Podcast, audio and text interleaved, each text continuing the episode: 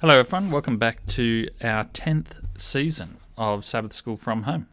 Uh, that uh, means we've now done uh, what's 913s, Ken? 117. 117. That's exactly it. Yeah, we've done 117 episodes. Wow. Uh, this our 118th. Uh, Luke's not here. Locke may join us soon. He's putting some kids to bed. Uh, but I'm very pleased to be joined by Ken. Hello, Ken. Yeah, g'day. Uh, nice to be here. Now, the last couple of lessons going through Deuteronomy and then uh, through Genesis, which seems to me now in retrospect to be the wrong order to do those books in, um, uh, have been very much uh, studying a particular book. Uh, the next quarter that the Seventh day Adventist lesson study is on is much more thematic. Uh, looked at exploring different aspects of pain and suffering and trials of various sorts and what role they play in, in Christian experience. Uh, but it's entitled In the Crucible with Christ. And looking through the titles of the lessons, I was initially a little discouraged because they seemed quite opaque. Uh, but digging down a bit deeper, uh, there seemed to be a bit more substance to them. Just before we, we start, though, um, Ken, when you hear the phrase "in the crucible with Christ," uh, what do you think of? Uh, I think of something uh, where there's uh, a lot of energy, pressure, um, heat. Um, uh, it sounds to me like a, Like a church business meeting. it could be a difficult time of some sort in any event. Uh, Ken, do you know that when I was in high school, I was literally in the crucible.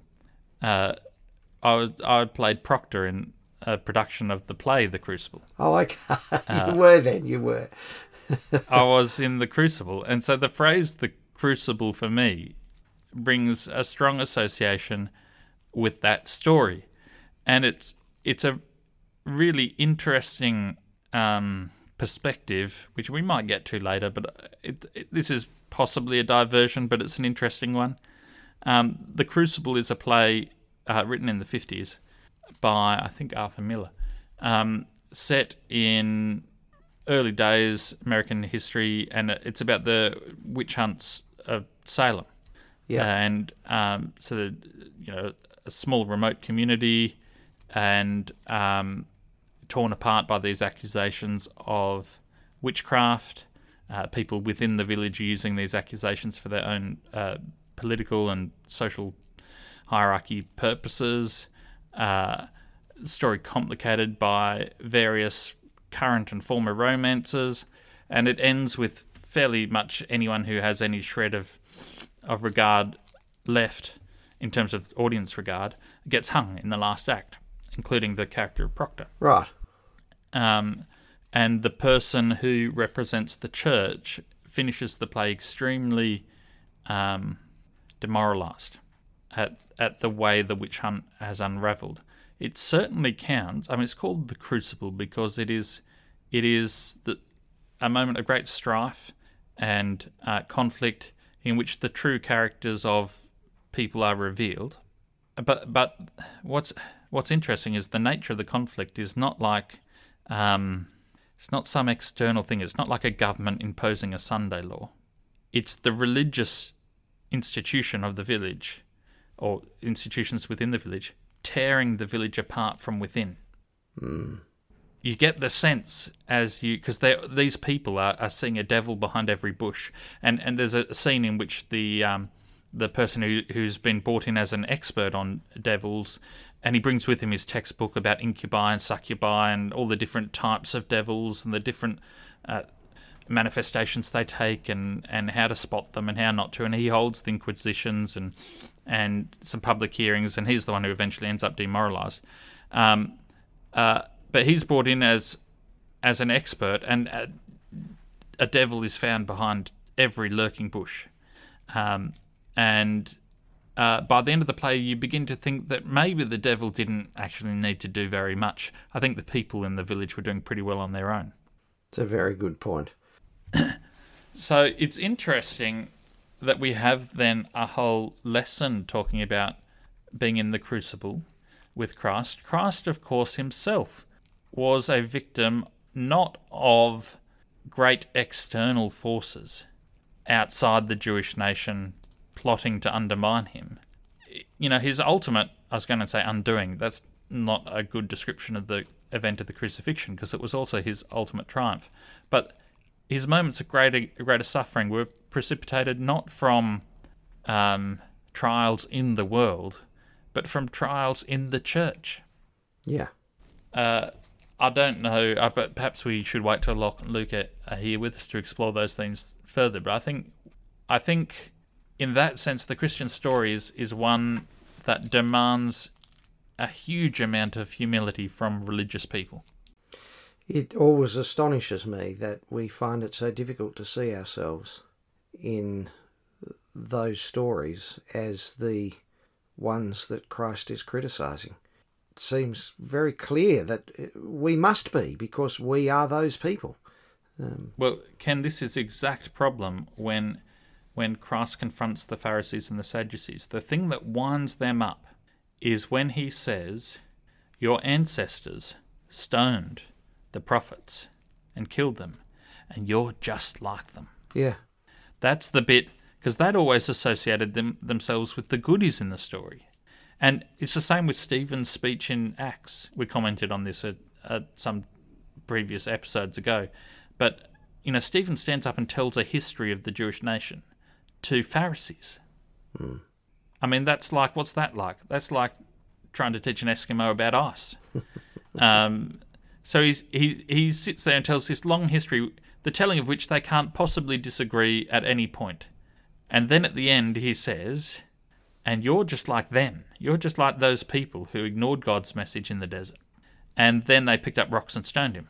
So, so there seems to be a fairly strong precedent for um, religious people reading stories about righteous people being persecuted and immediately associating with the righteous people. Mm. Mm. So I think I think one of the challenges we're going to have for the next 13 weeks is to say, all right, well, in this story, could we be, could we be Nebuchadnezzar, throwing people into the, so preoccupied with our self worth, our own reputation, um, that we're willing to destroy God's messages just to preserve our own reputation? Um, you know, could we be like, um, I don't know what other stories we're going to deal with, but um, you know, could we be the baddie in the story? Mm. Well, I think it's worth thinking about. Um, I'm just I'm just looking through the titles. I don't think there is a lesson on um, on on the crucible from the other side, from the person who's turning up the heat. Because uh, of course, the, the one stoking I mean, it's fairly the fire. well. The one stoking the fire, you know, because there have been times when the Christian Church has definitely taken the role of the stoker. Oh, quite so. Um, perhaps I shouldn't say the Christian church. It's easy to point the finger like that. What I need to say, Ken, is perhaps there are times where I have been the stoker. Hmm. Uh, that's just a little bit too challenging for me at the moment, Cam. So uh, we'll just move on. All right. Well, that's it. Well, uh, yeah, yeah, yeah, yeah, yeah. Well, let's move on. Heaps easier. Um, I, I, I, look. See, I, I, I don't want to think that that's that I'm that person. Um, uh, I need to recognise the reality that uh, inevitably I am. And I can think of occasions and people for whom I have been. Um, hmm. uh, that's not a particularly comfortable thought. Yeah. Um, there's uh, one other association I have with crucibles, Ken. Tell me. Uh, and that is that Oliver and I have recently done some experiments in casting aluminium. He's been telling me about them, actually. Has he? Yes. Yeah, we we uh, get aluminium cans, and um, although the last four uh, saute we we we did to find um, cans, we didn't find very many. The park was disgustingly clean.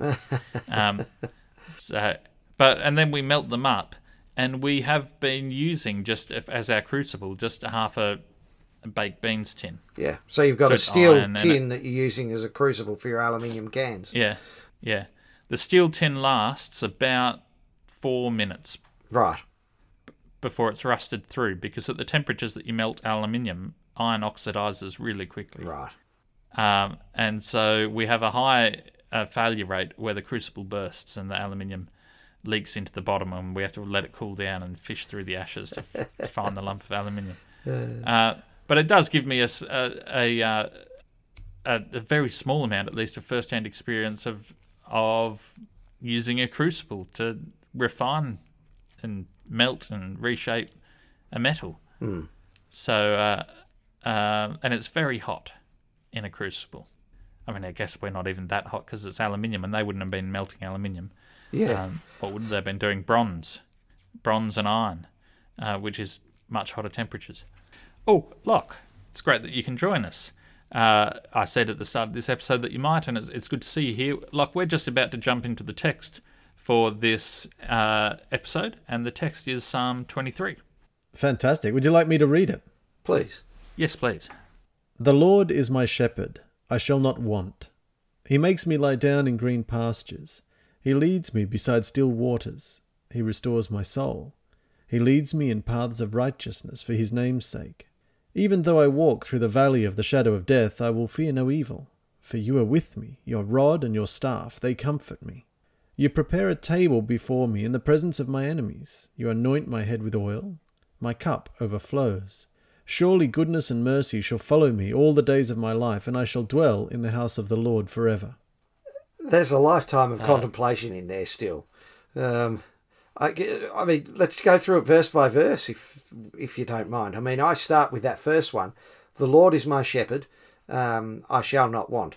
Um, putting to one side the fact that these days I think there's probably a lot of unfamiliarity with the role of a shepherd. Um, uh, there are sheep farmers, of course, um, but they may not be the same thing as shepherds. But uh, this statement, I shall not want. Um, what am I to make of that? Um, uh, assume that the Lord is my shepherd means um, uh, somebody who you know cares for me, um, uh, looks out for me. Um, Uh, Ken, uh, uh, the Lord is my superannuation manager. okay, Or the the Lord is my. I'm trying to think of an analogy. The Lord is my. Because sheep were a livelihood, yeah. uh, and so they were protected as yeah. The Lord is my investment advisor. Um, Yeah. The Lord is my investment advisor. Well, but but I, I want to go to this. I shall not want. In what sense? What is that phrase conveying? Is it stating a law of cause and effect uh, that when the Lord is my shepherd, I don't want anything? Um, that is it saying that my desires are completely uh, removed uh, and I'm you know in some sort of uh, desireless Buddhist, if you like, or Zen desireless state. Um, uh, does it mean um, uh, I don't want for anything because everything that I could ever have hoped and wanted is fulfilled? Um, uh, is it a statement of uh, fact about how my life is or will be when I'm the sheep of that shepherd? Um, uh, is it a statement of how I should be, um, but am not? Um, uh, what, what, what's it? Because the reality, the truth of the matter is, I do want, I do desire, um, I, I do, I, I, I do have things that um, I seek. Uh, and indeed, the rest of Psalms recognizes that. Psalm 24, Psalm 37 4 talks about the Lord granting the desires of my heart. Um, So, uh, w- what, what, is, what is this? I shall not want. Ken, remember we read through C.S. Lewis uh, a long time ago.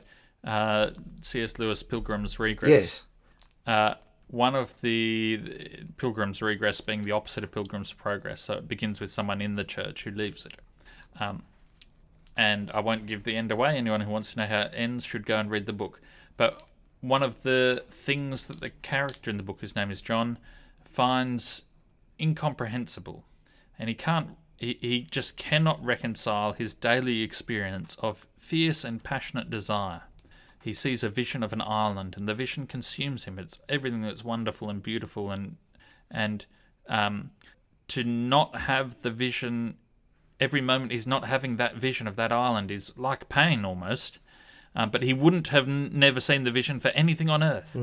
Um, so he wants the island, but he also wants the wanting of it, and then trying to reconcile that with a list of rules, enforced by this collared, bland, hypocritical, you know, f- figure represents um, a very sort of formulaic religious attitude, and he, he just can't reconcile the two of these. And well, I will give this away about the ending that the great turning point when he is when he discovers that these fierce desires, the wanting of things, um, is one of God's instruments for revealing Himself to people.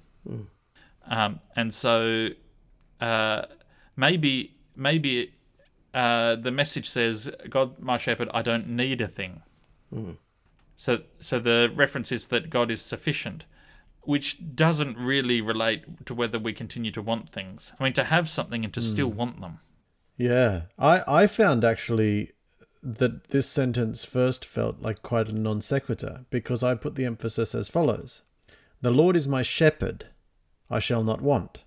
How, how does the having of a shepherd mean that you know there could be a bad shepherd? Uh, the shepherd might not have at their at their availability all the resources that I need as a sheep. You know, just because I have a shepherd, it, it felt really disjointed. But what if the emphasis is the other way around? The Lord is my shepherd. I shall not want. It's a statement about who God is, not a statement about what I should be. there's the um, uh, uh, there's this statement in Ecclesiastes three eleven that God has planted eternity in our hearts. There's the statement of oh, which of the uh, so there, there is that eternity in our hearts. There's that wanting, but when the Lord is my shepherd, uh, then that desire uh, is fulfilled. Um, you know the, the, the God shaped hole in the in the human heart.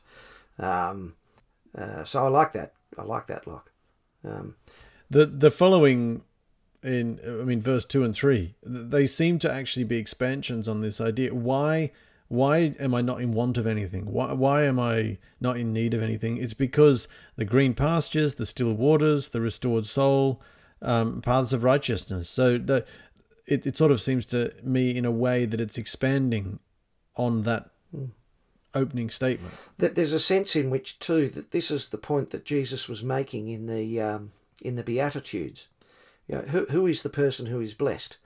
Um, uh, the person who is blessed is the one who has God, and and then uh, and we come to this a little later in this psalm.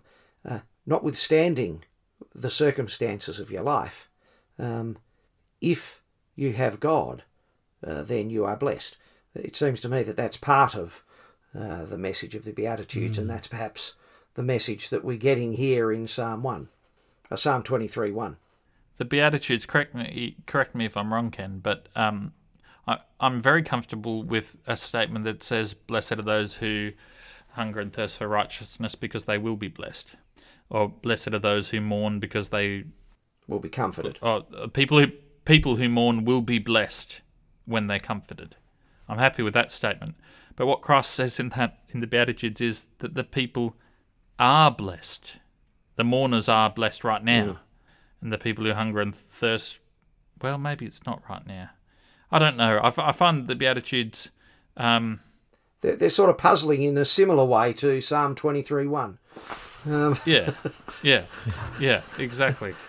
Uh, we need to get to verse 4 because verse 4 is the only verse I think that qualifies this psalm for a lesson about being in the crucible. And I am perhaps a little uh, disappointed given given the large number of discouraged, angry, furious, sulky, resentful psalms that exist.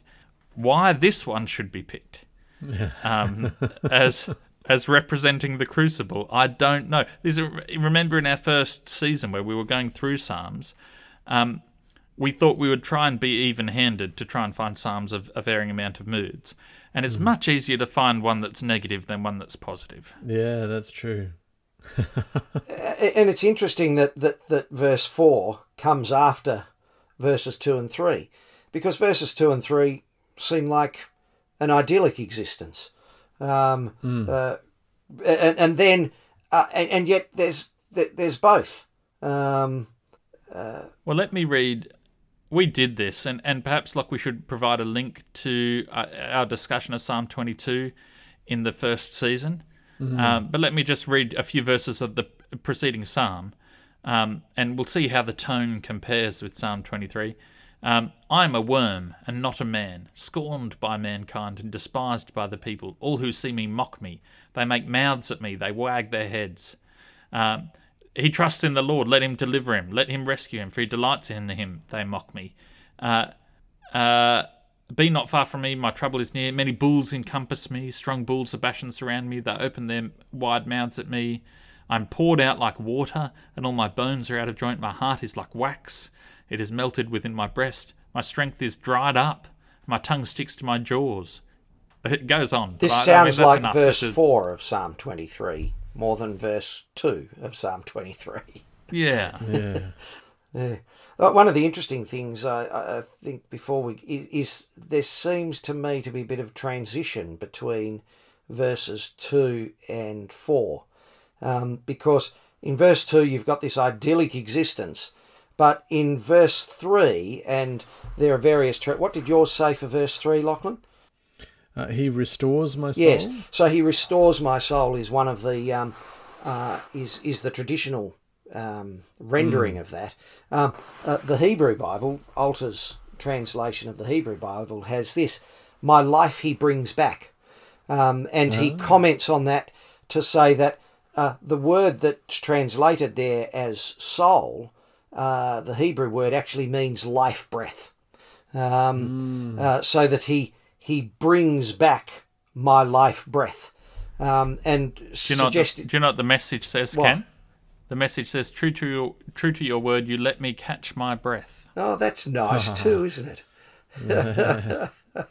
yeah, but uh, but what is it about? Like like if if you are restoring somebody's life breath, uh, then that is a suggestion of uh, where their life's been in danger. Um, Yeah, you certainly don't need it to be restored if you've just been lying down in the green pastures and walking beside the still Yeah. waters. And, and and you've been walking beside the green pastures and by the or you've been laying in the green pastures and walking by the still waters, and then you are led into paths of righteousness, or the other um, English rendering of that word is is justice. So he leads me on the pathways of justice um, for his name's sake. Then we come to this bit about the vale of death's shadow. Um, and this is the challenging bit, I think. Uh, we all live in the shadow of death. Um, uh, in fact, we spend, uh, and there's a book by Ernest Becker, um, The Denial of Death, uh, in which he talks about uh, our much of our human existence being a denial of the inevitability uh, of our death. Um, so we, we're constantly walking in that shadow of death. Um, can we go back to verse 3? I said, He leads me on pathways of justice for His name's sake. Uh, it's not for your benefit. It's not for my benefit. It's for the benefit Yeah, of His name. What what do we make of that? But Ken, well, one of the things we make of it is that the culture of the people who wrote this psalm obviously placed more value on a name than Australian general culture does.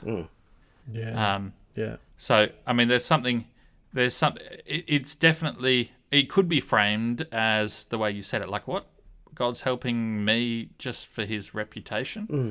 Um, that seems a bit, but but the the tone of the psalm seems to suggest that the author regards God's name as being a worthy goal, as a worthy end end goal for these endeavors. So he, he agrees with God, as it were. He's he's on side. He's not at all resentful. He he seems to think that the um, the the uh, more praise and glory to God's name is an end that justifies almost any means. Or, or is he in fact saying that this is the very nature of God?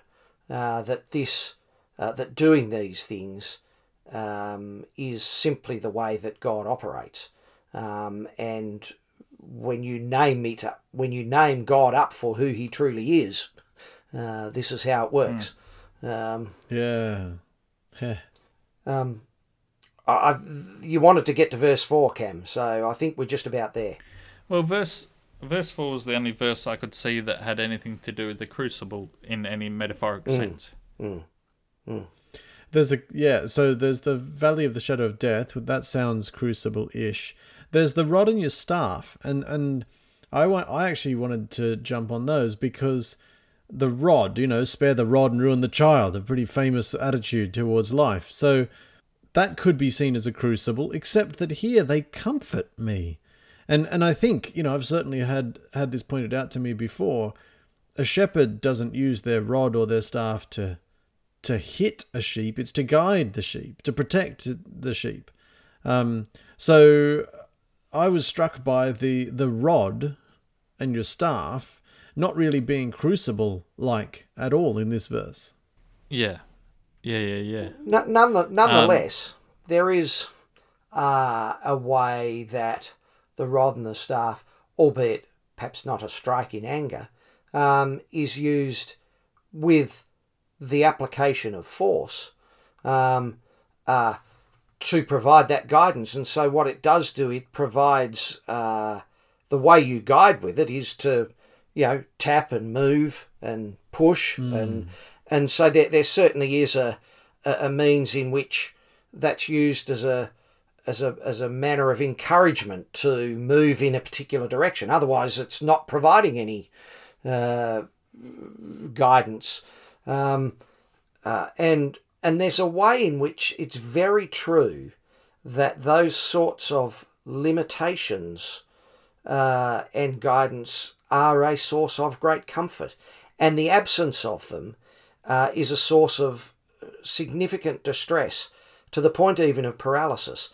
And it's something that we experience in our society, I think, um, uh, because it is one of the things that we do with young people uh, is that we say to them, well, you should keep your options open.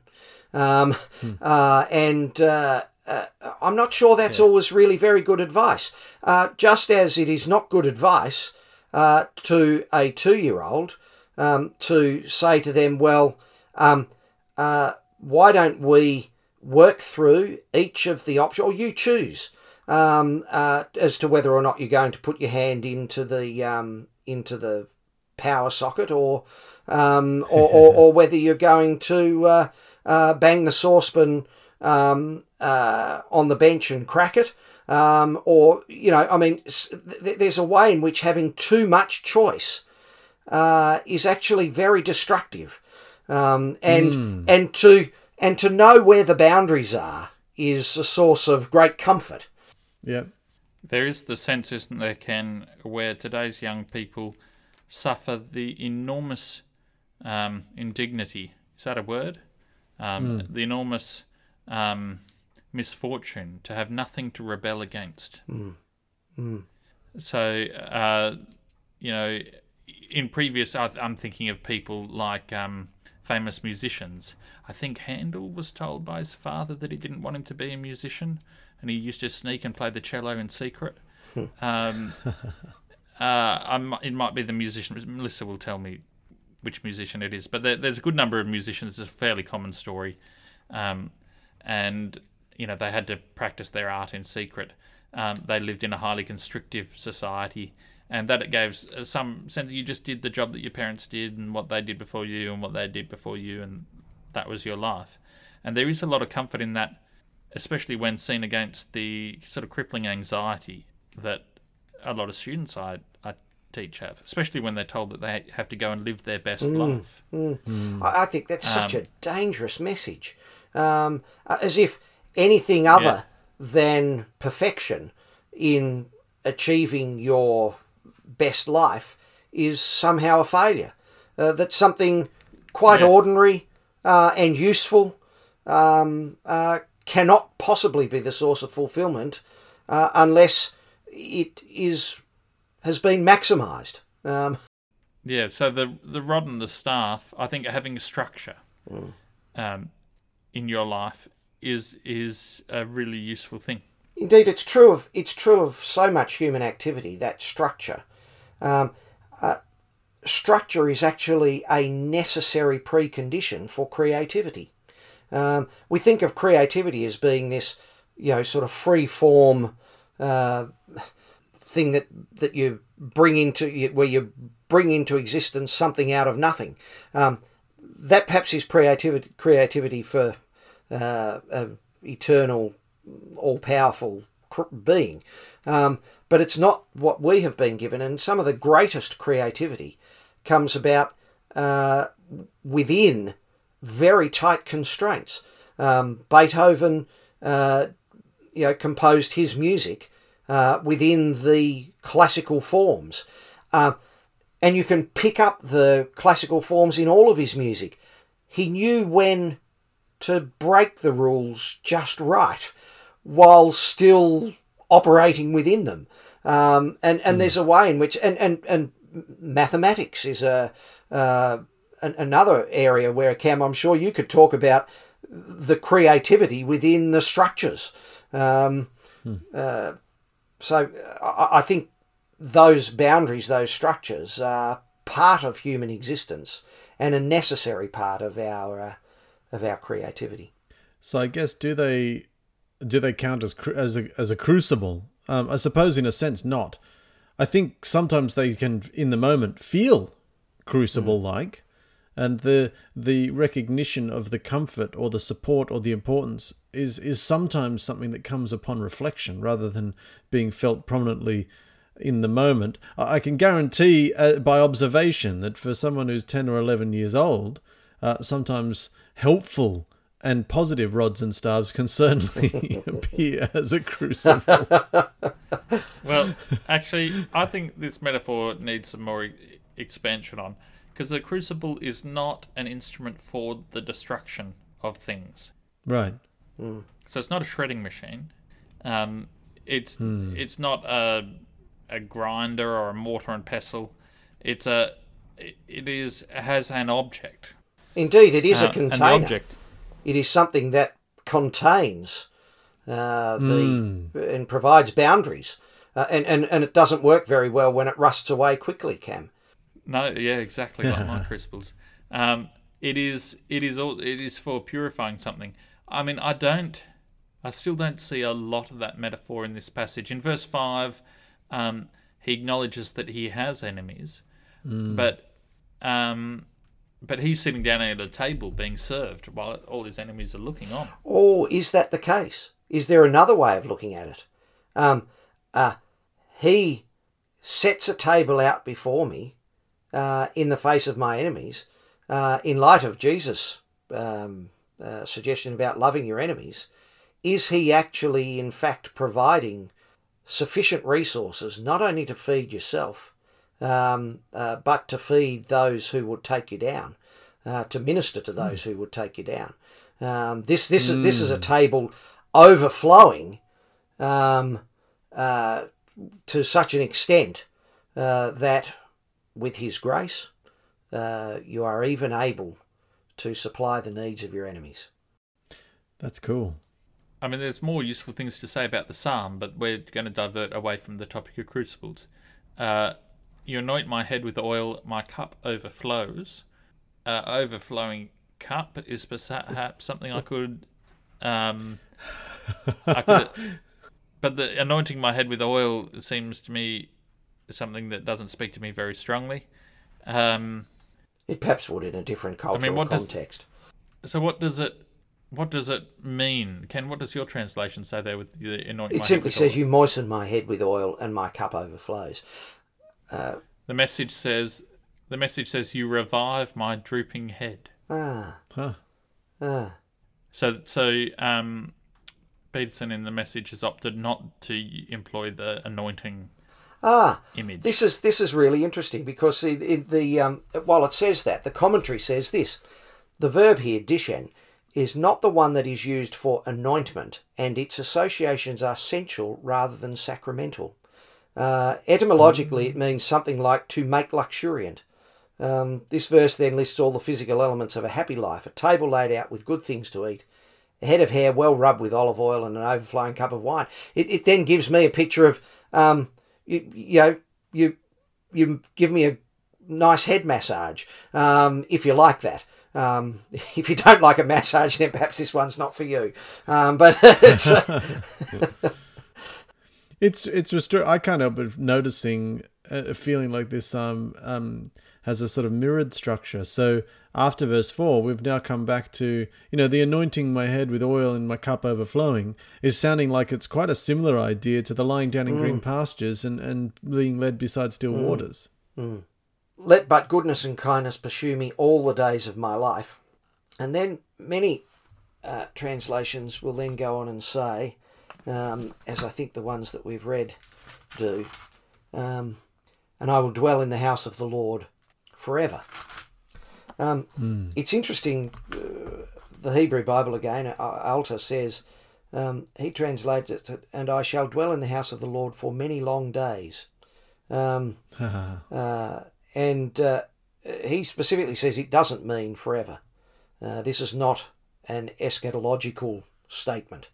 Uh, and, and I think this is an example of uh, a way that sometimes even the that, that we bring a uh, uh, a religious or, or our concepts uh, and interpretations and spiritualizations of things to um, uh, to the scripture, uh, and in a way that's not necessarily there in the original Hebrew.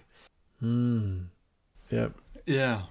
I have I on this podcast um, had my little rant about sentences that begin with the word surely. Uh, yes, you have. Yeah. Yes. All right. Well, I've, I've read you surely have, Cam. yeah, yeah, or surely you have. Um, yeah. It's the preferred way for my students to start a sentence, uh, especially if especially if they're asking me for things. yeah. Um, no. But I approve of it in this instance. Um, Yeah. Okay. This is a matter of certainty. Yeah. Yeah. Uh, Live your life with confidence in God. So, so here's the next question: Did goodness and mercy follow David all the days of his life? Uh, it depends on your metric. It depends on whether all the bad things that happened to him happened at night. Yeah. So, Uh, oh, that's good. yeah. I don't think that's what the word days actually mu- means here. He must have hated the setting of the sun. Um, Now the bad stuff's going to happen.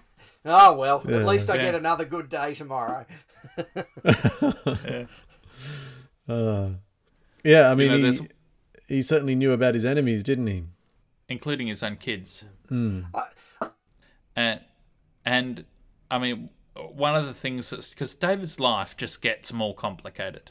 Um, we've commented before about the Bathsheba story, how it seems a departure from uh, a person who's more obviously seeking God's will for his life, and then with Bathsheba things start to get messy. But you know, things just get messier and messier and messier and messier. Um, towards the end of David's life. Um, and you would suspect that looking at, you know, as a young shepherd boy who's been made king, it would be easy to say, oh, God's leading my life. David, in his later years, looking at dysfunction within his own family, um, civil war, uh, you know, infighting between Mephibosheth and Ziba, um, who he's trying to be gracious to. Uh, you know, he must have looked at it and, and pondered at times what God's leading looked like. Um, it is notable that David remains an agent of goodness and mercy. Uh, so when he is fleeing Jerusalem, there's that old guy who mocks him from the hill, and then on the way back, when David is victorious, um, one of his soldiers says, "Hey, let's go and kill that guy. He was mocking you." And David stops him and says, "No, um, we're not. We're not going to kill him." So uh, that's a paraphrase of a story that I've remembered. Uh, readers, please correct me if I've misremembered, but I think I think it's there. Uh, Second Samuel, I think. Uh, so David remains an instrument of goodness and mercy Well, right that up that the is end of his life. that's a great connection through to this theme of Crucible because Crucible is not about destruction, like you were saying before. It doesn't um, doesn't necessarily destroy something. It, it's actually about trying to improve its goodness. Maybe not its mercy for a metal, but um, goodness, fitness for a purpose. Uh, you take take it, shape it, mold it, maybe purify it, um, and refine it. And you're you're commenting on on that process, um, or or perhaps the the some of those episodes which highlight the outcomes that the refining crucible is trying to make more frequent. Hmm. Uh, I, I like that. Like I think it's interesting, isn't it? What follows what in verse six. Um, Surely goodness and love will follow me. Now, the way we often read the previous parts of the psalm is that goodness will precede us, in that God mm. will guide us into this goodness. But here at the very end, uh, we see that uh, you can think of it as the um, uh, as the contrail uh, of your life. Yeah. Uh, as you forge through your life and through the valley of the shadow of death, um, uh, you leave not a trail of destruction, but a trail mm. of hmm. goodness and mercy. Uh, they mm. they are the things that follow you. That's what leaves you behind. Um, what gets caught up in your life is goodness and mercy. That's great. I like that. Is that is that a thought we might want to finish on? I think so. Uh, this uh, chord is going to be an interesting one. I think. Uh, there's it's been a while since we've had a, a, thematic study, and I'm resonating a little more strongly with the with the concept of the Crucible. I did think it was pushing things a little too far uh, to try and you know dwell for 13 weeks on the one metaphor, uh, but perhaps not. So, uh, and if it is difficult, perhaps it will be a crucible from which we emerge more pure and stronger. so we can win either way. I remain skeptical, so, but I'll look forward to being proved wrong. well, I think I think like you say, Ken, there's a lifetime of contemplation in Psalm 23. Yeah. Um, I would encourage our listeners to uh, go and read some of the other Psalms that are properly depressing Psalms. And in our first ever season, if you scroll back through um, the feed, wherever you find these podcasts, we did in our first episode, which was just at the start of lockdown, we did go and mm. look at a whole bunch of Psalms and we made an effort to try and find a, a sort of representative sample, including some fairly miserable and some very, in some cases, vindictive sounding mm. psalms.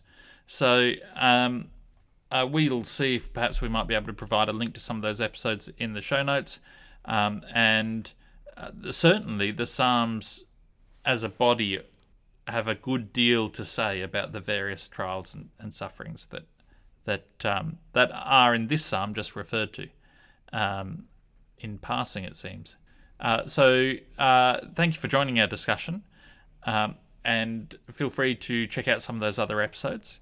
And we're looking forward to next week's discussion, and we hope that you'll join us. If you if you feel so inclined, uh, please share this podcast with anyone who you feel would benefit from it. Thank you so much for listening, and join us again next week.